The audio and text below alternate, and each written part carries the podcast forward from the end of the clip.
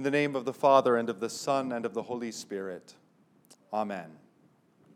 God is indeed slow to anger and abounding in steadfast love. But slow to anger does not mean incapable of anger. Slow to anger certainly means that he is patient, far more patient than we would imagine. In fact, so patient that we might even think he doesn't care. But Amos vividly reminds us that God does care. Amos sees God as a lion that has finally been roused. He rises up suddenly with an earthquake. He opens his mouth and roars. His roar sends judgment upon all the nations of the earth, upon Judah and Israel as well. As the roar becomes more intense, Israel is increasingly singled out. Here in our own country, I think it's safe to say that we've become a rather soft people. Not long ago, it wasn't so, of course. While there was certainly no golden age in our country's history, there was a time when more people were more pious, when more people were more God fearing. A healthy respect for God makes for a tough and strong people. Now we are a soft people who are hardened toward God. We hoard our toilet paper as if it will save us, an apt idol for our times, if ever there was one. And yet people openly scoff at the living God, mock his word, and are willing to turn to just about anything else to find help in time of need. It was not so different in ancient Israel. A people who had grown soft, a people who served mammon with all their heart, a people who wanted to make a buck no matter who they had to trample, a people who had grown accustomed to soft and luxurious living, but hardened their ears and their hearts to God's warnings and threats. If it were modern literature, or if it were translated onto the movie screen, this part of Amos would be considered quite avant garde. The roar of the lion, which has been filled, as we've seen, with both judgment and hope, both destruction and restoration, this roar of the lion now develops, now causes five visions to come forth. We heard four of those visions earlier this evening, and they're rather horrifying visions.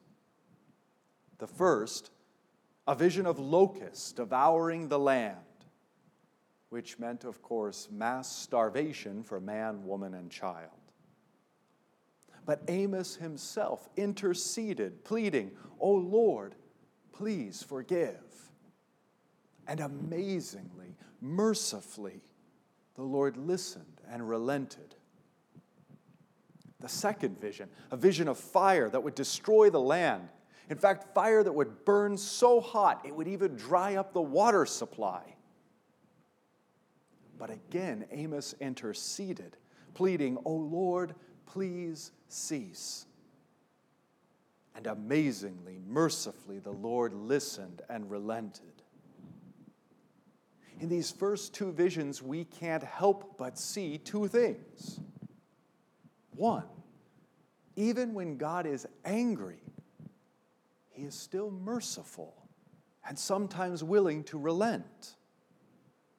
And two, we also see how Amos very precisely prefigures Christ.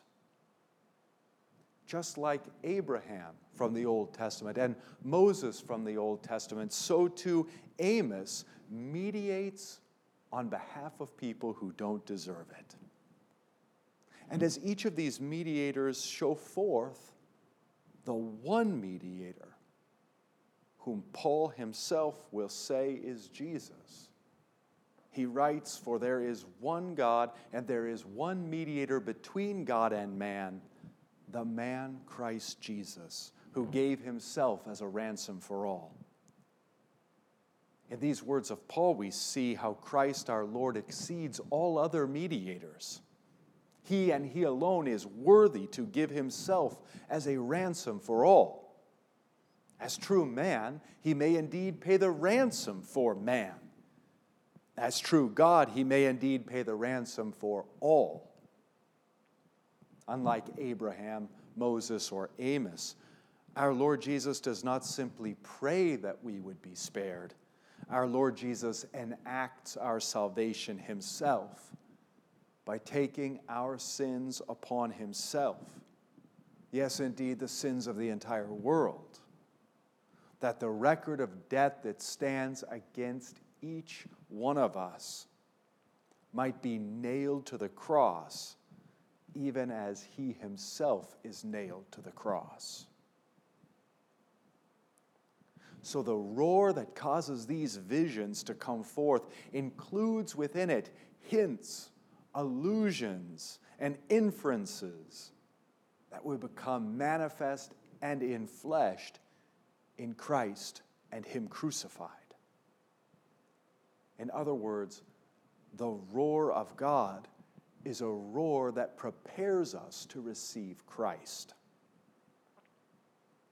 Two more visions emerge from the roar the plumb line, which is a weight suspended from a string, and the basket of summer fruit. The third vision, the vision of the plumb line, indicates that Israel doesn't measure up. They've become warped and crooked. That is all the more evident by the priest who stands up to oppose Amos. Amaziah will have only good times and good news preached to the people. No, the Lord says. And he curses this priest and says, that he will never again pass by or come near his people. The fourth vision, the vision of the basket of summer fruit, might actually sound rather lovely, but it points to the fact that Israel's hedonism is about to come to an end.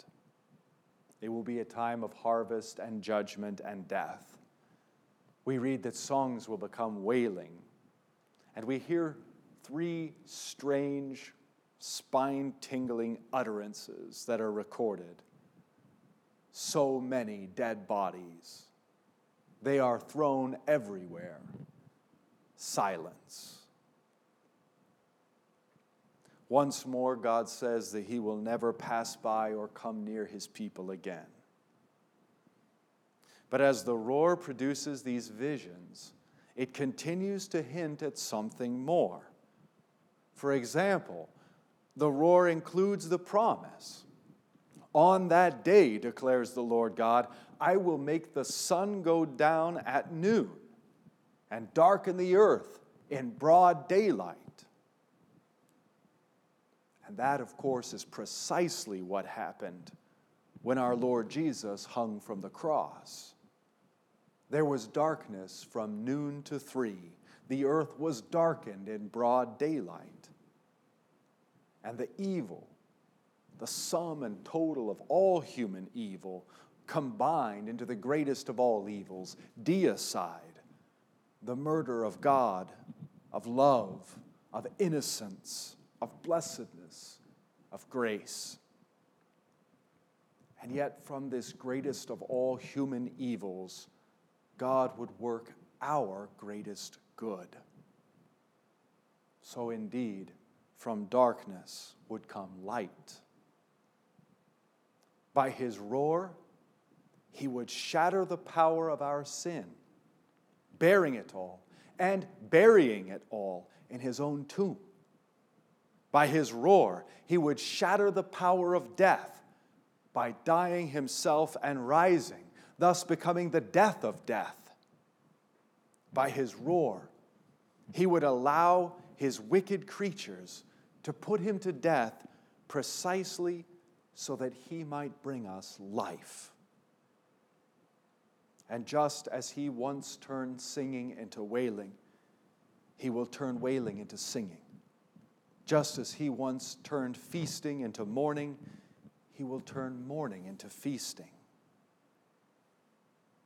The visions of wrath, the locusts, the fire, the plumb line, and the fruit all point to and are superseded by the ultimate vision of justice, which is also the ultimate vision of grace. It is the vision of the cross, the very heart of God opened by Roman spear, opened to us, the divine desire that all would be saved. The roar of anger at those who would refuse, the roar of victory for all who believe.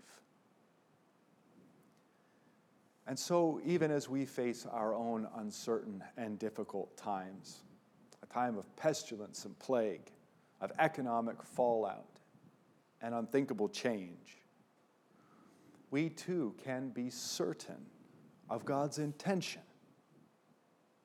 He desires that all would return to Him and receive His forgiveness and receive life for all eternity. That is certain. And that is certainly good news.